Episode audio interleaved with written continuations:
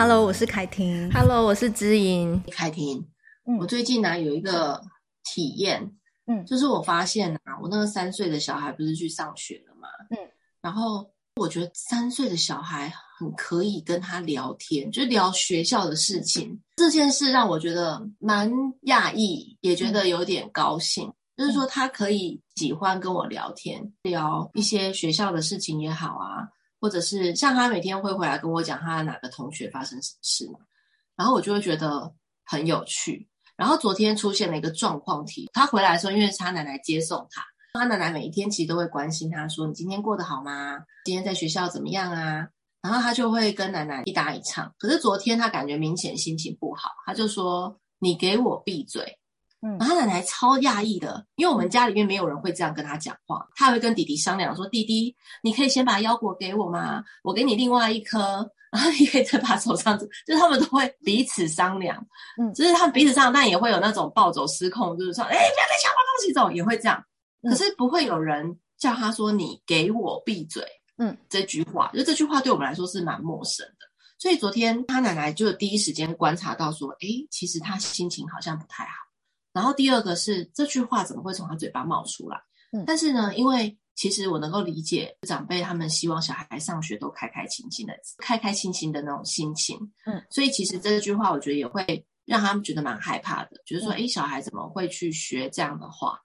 然后回来的时候其实奶奶就有跟我讲了一下。对我来说我很好奇的是他这是哪里听来的嘛，因为既然家人没有这样讲，然后我就问他说宝贝啊，你这句话是谁跟你说的啊，因为我们好像都没有人这样跟你讲过，我觉得这句话也有点新奇，听起来就是也蛮震撼的这样。然后他就讲了比如小花同学，他就说小花同学跟我讲的，而且他还用手从我的脸上打下去，我就说这是一个什么样的情况啊，然后就继续问。然后他就说那时候他在玩玩具，他一个人在那边玩玩具，玩得蛮尽兴的，就是他想要把它拼出一个东西这样。然后那个同学就是抢了他的玩具之后从他脸上打下去，因为我女儿是她会跟对方沟通，她就说你怎么会拿，就是她会在外面追问这样。然后或者是她有时候其实我去亲子馆的观察，因为在学校我就没办法进去，可是我之前她去亲子馆的观察是她会蛮温驯的，让人家抢走之后她可能还不会问，如果不熟她其实就完全被人家抢走。然后呢他之前去保姆家的经验也是，就是他可能被对方就是生气，他也是默默的那一种孩子，他的这种吞忍的那种心情我相信也是我婆婆会觉得很会心疼啊，对，因为他不是那种会跟别人抢的人，然后他也是会在旁边观察之后才行动的那种小孩。所以他那时候被抢的时候他就说后来他就跟他讲你给我闭嘴，那我说真的我说所以这位同学跟你这样讲的时候你的心情是什么啊，他就讲不出来嘛，因为这句话其实有点难，我事后回想，然后我就跟他说所以你觉得好讶异，他这样跟你讲，然后玩具又被抢走了，好像不晓得要怎么样要回来，也不晓得再怎么接近这个同学是吗，然后他就点头说对。然后我婆婆就在旁边，我其实也是想要让我婆婆安心，然后我就跟他讲说所以那个情况是快要放学了对吗，因为我感觉你情绪还蛮大的，你甚至直接跟奶奶这样讲，其实你这样跟奶奶讲奶奶会好难过，因为对奶奶来说别人家的小孩是不会随便去问他的，你是他的孙子所以他才会这样问你，所以你这样讲的时候其实奶奶也有点受伤，会觉得怎么会叫我闭嘴，因为闭嘴是一个蛮强烈的词，可是我相信你也不好受，因为当你被同学说闭嘴的时候你也不晓得接下来该怎么办，会感觉有点挫折跟生气是吗。然后就说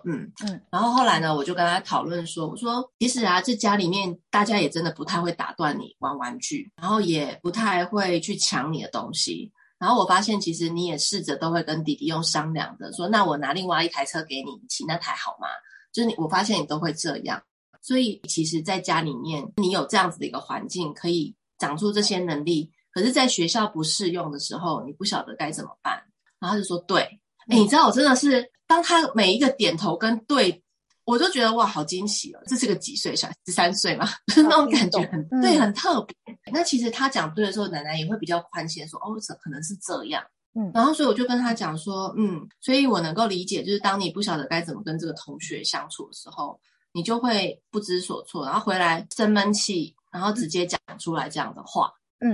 然后尤其是跟奶奶讲的时候，其实你也发现奶奶蛮难过的，嗯，那你也不知道跟奶奶讲什么了，所以你就觉得好烦，因为奶奶也有点受伤跟有点紧张，同时孩子他想要正视他自己现在发生的经验嘛，那奶奶也想要去了解他的经验，跟奶奶也想要被安抚一下他的这种受伤的心情，所以当时呢，我眼前这两个人就是都同时需要被照顾。那我觉得重点是了解一下孩子内心发生什么事，也可以让奶奶确切去感觉一下说，其实孩子在学校的状态，他主观觉得的状态啦。所以呢，我那时候就跟他讲说，我觉得其实你在家里面真的没有被我们打断，然后你也可以很完整的跟我们沟通，可是其实说不定其他小朋友的家里面不一定可以有这样子的空间，例如说可能他想要跟他爸爸妈妈一直讲话，因为小朋友不会随便自己讲出你给我闭嘴，那可是呢说不定他得到了这样的回应，然后他也觉得有点受伤，所以他在学校的时候也会去想要感觉一下这个力量，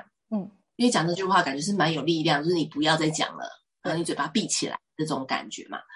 然后就说不定在家里面他也很想要专心的玩玩具，也很想要一直讲话，可是不一定能够这样，反而会被打断跟阻碍的时候，说不定他的心情就跟你现在这样一样，然后他在学校就是会做出这样子的行为，也会让别人觉得很挫折跟不舒服，你觉得有可能吗？然后他就说然后就说所以我觉得其实你跟同学在学校都是一个好心的相处，就是有那么多的同学来自于不同的地方，所以我们也要有不同的方式面对对方这个反应。所以刚刚奶奶一直跟你讲说，那我们还是比如跟别的同学玩好吗，或者是我们原谅他好吗，对于这一些其实是当你的心情也被了解之后，也许你可以试试看这些方法也然后我觉得其实我那时候在想的事情是，我觉得其实奶奶的方法真的不错，只是那时候对于孩子来说，就是因为奶奶心里面也有她的恐惧，或是说小孩怎么一去学校会讲出这样的话，她很讶异很震惊，那这样的心情其实对于孩子他目前所面对的困境跟经验，他的建议是不错的，然后但是我往后放一点，小孩比较容易吸收，所以我是希望我女儿她不要自己逼迫自己说我要马上的去跟这个同学再接近，或者说马上的原谅他，马上的觉得这没有关系，我觉得这有点太勉强。对啊，那所以我希望是他的状态跟处境能够先被了解，然后呢他也稍微能够有心理空间，他才有办法去了解说为什么这个同学会这样讲，是不是针对他，还是这个同学在家里面也许他也是这样被针对，所以他在学校就是试着讲看看，练习讲这样的话，然后我女儿也回家搬这样的话，因为她等于是我们被这样子对待的时候，其实我们的压力荷尔蒙都会启动，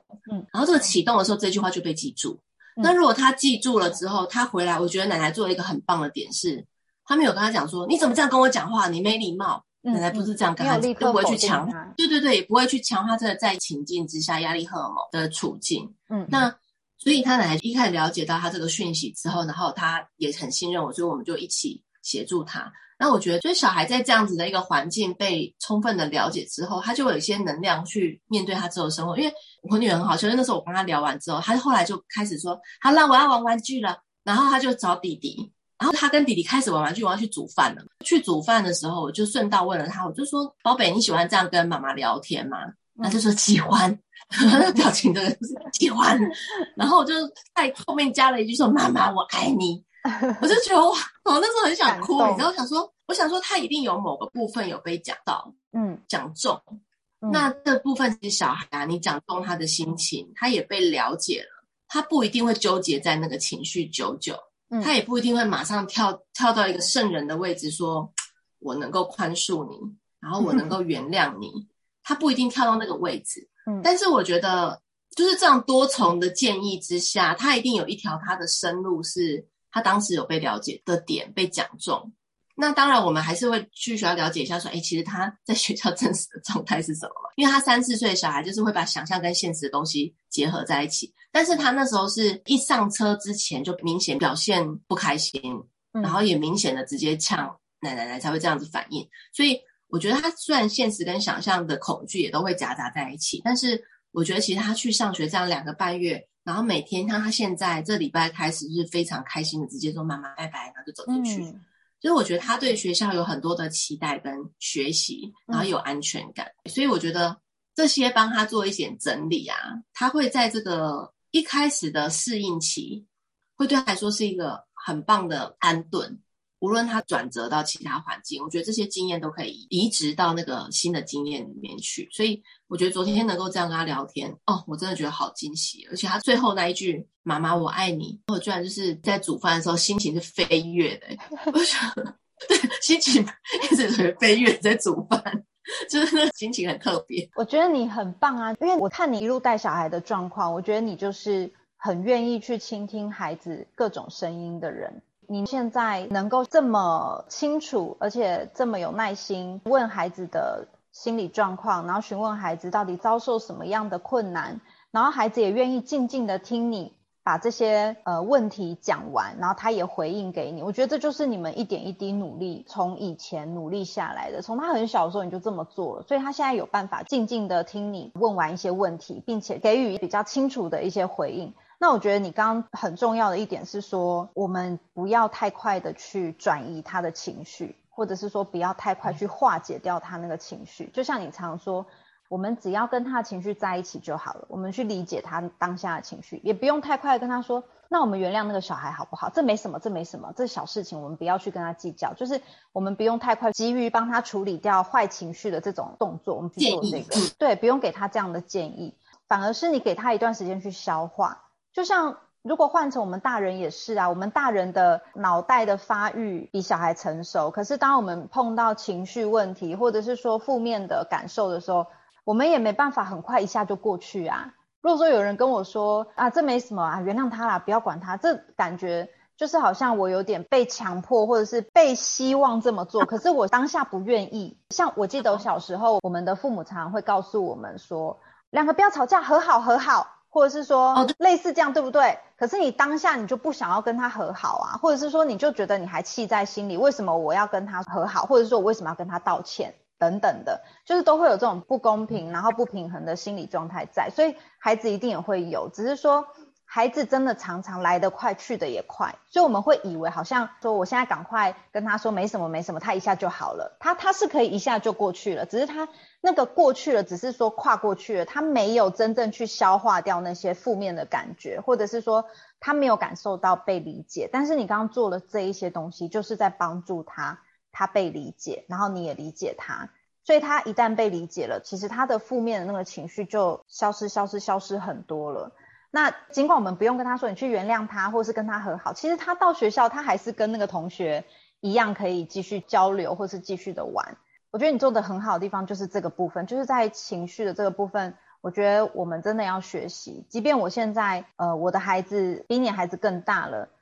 我有时候也会很急于想要帮他抹掉比较负面不好的感受，可是我觉得这是很棒的提醒，不管孩子多大，我们都要给予他适度调节情绪的空间。3岁的小孩对他来说就是这个来得快去得也快。然后我觉得就像你说的，如果成人像我们大人好，如果假设你今天跟我讲你育儿的一些状况，然后我跟你说、小孩还小嘛，你就原谅他啊，就是离你很远，你有没有感觉我们现在瞬间距离拉远了？就是说小孩还那么小，你跟他那么计较干嘛啊，你原谅他啊，你这么急着教他干嘛，你是对他很有期望、你是会觉得我现在跟你距离很遥远。对、那个、可是我觉得我现在也要讲小孩还小，但是不一样的说法，就是说我刚刚要讲的是说因为你的孩子3岁，那我就拿我们家最小的那个4岁，就是妹妹4岁半，3岁跟4岁半就是差1岁半。我要讲的是3岁的孩子他在做一些话语的接收跟讲出去，他可能还没有那个思辨的能力。我觉得会惊恐是因为我们家都没有人这样子讲，你怎么会突然蹦出这样的话，我们都会担心他被带坏或是学到了什么。可是其实如果我们以孩子年龄上来看的话，其实3岁的孩子真的还小，他真的可能只是像你刚刚讲的，他今天接收到一句这个很震撼的话，可能因为就是荷尔蒙啊什么什么肾上腺素有什么关系，压力情况下他记在心里那句话特别的鲜明，所以他不自主地投出来这句话，但不代表说他就永远学到了这句话去对应别人，只是说他也许这句话对他来说是新的，他陌生的，然后又是震撼的，所以他才会讲出来。那因为我为什么会这么说，是因为我们家是不可能讲出这种你给我闭嘴这种话，当然前提是要真的很肯定家里没有人讲这种话的情况下，我就可以很有把握的说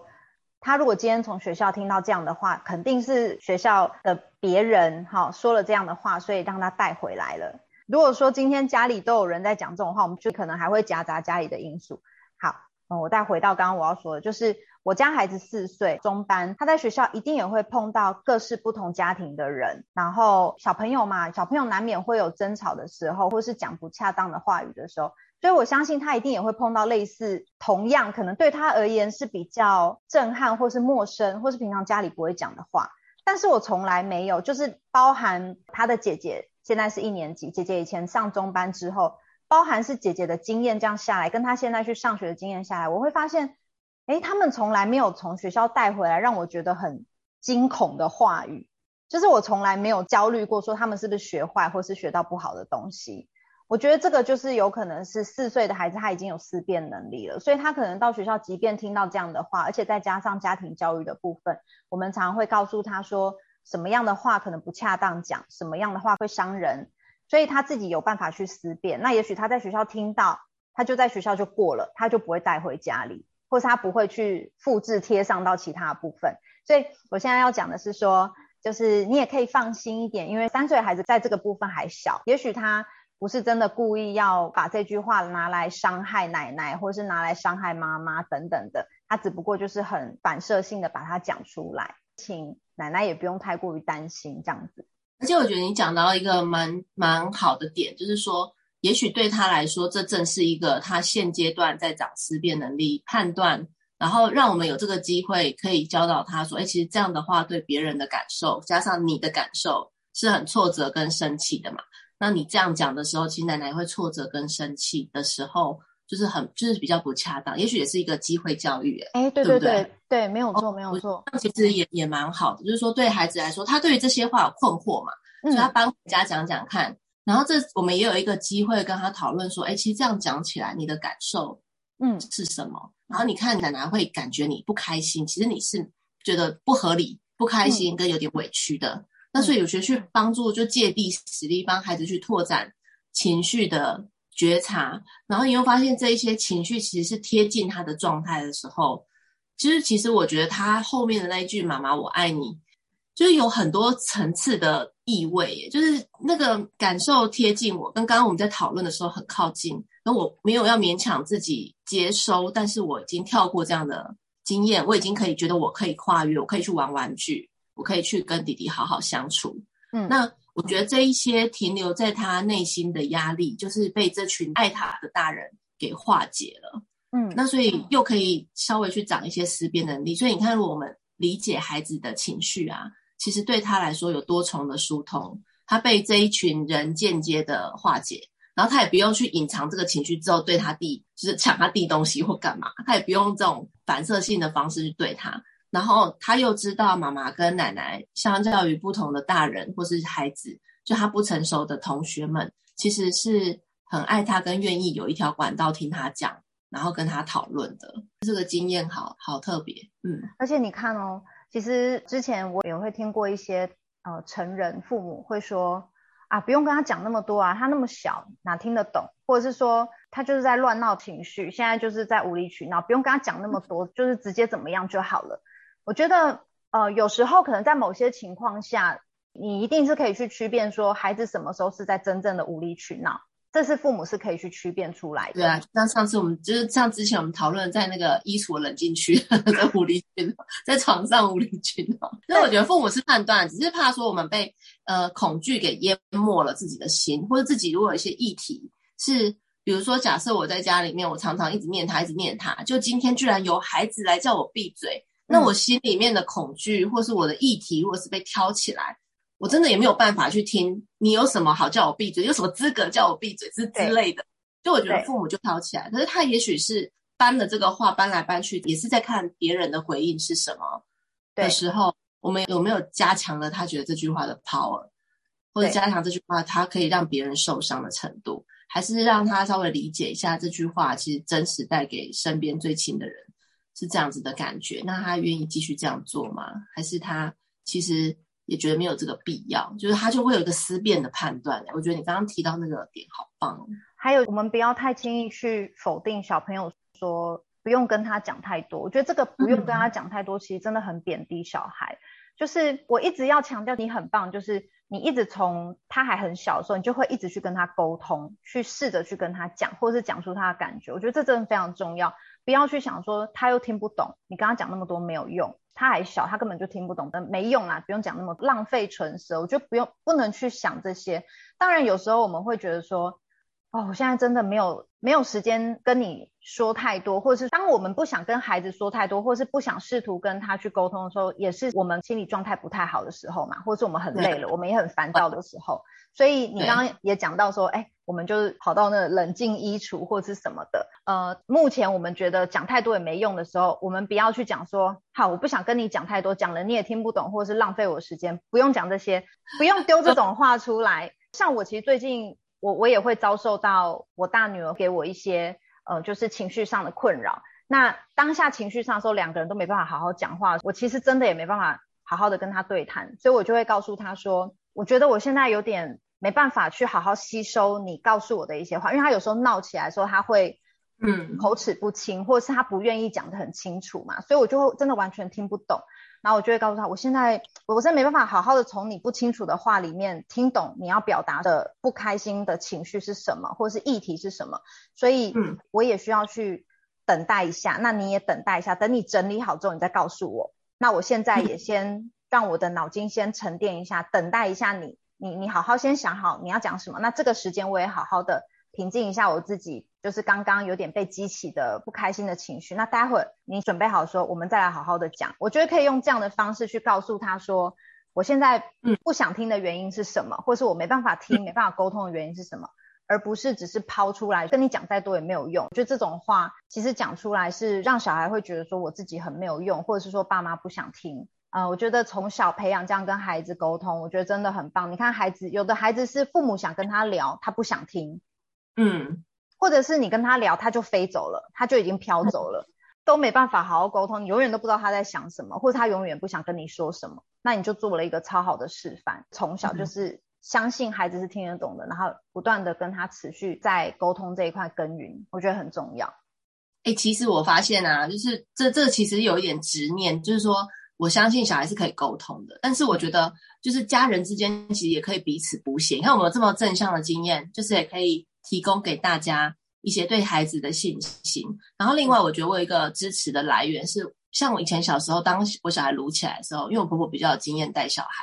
嘛，那她就会跟我说跟她商量的，跟她用商量的然后直接跟小孩说你跟奶奶用商量的好吗？我们不是都商量的吗？然后小孩就啊，然后就说我们可以商量啊就是那个我有被鼓励到他在这种情况还是可以商量。对，所以我觉得又有点彼此补血。我也蛮感谢我婆婆，就让我在孩子身上是有见证到，因为我小时候也不是被商量长大的所以我真的有感觉到说其实是可以商量的，然后他会有那个心理空间跟孩子商量，不知道是怎么长出来的所以我觉得也是彼此，就是家人之间可以彼此补血跟相信啊。如果家人没办法补血，就来听我 podcast 补血好了也有不错的经验是那个正向，然后又可以被增强的，就是小孩是可以这样子被鼓励跟肯定还有讨论的好，所以欢迎收听知盈跟凯婷的 podcast 这样子自己就这样结束Face 崩溃娃的镇定剂再强调一次我们下集见咯。好，我是凯婷，我是知盈，Face 崩溃娃的镇定剂，我们下集见咯。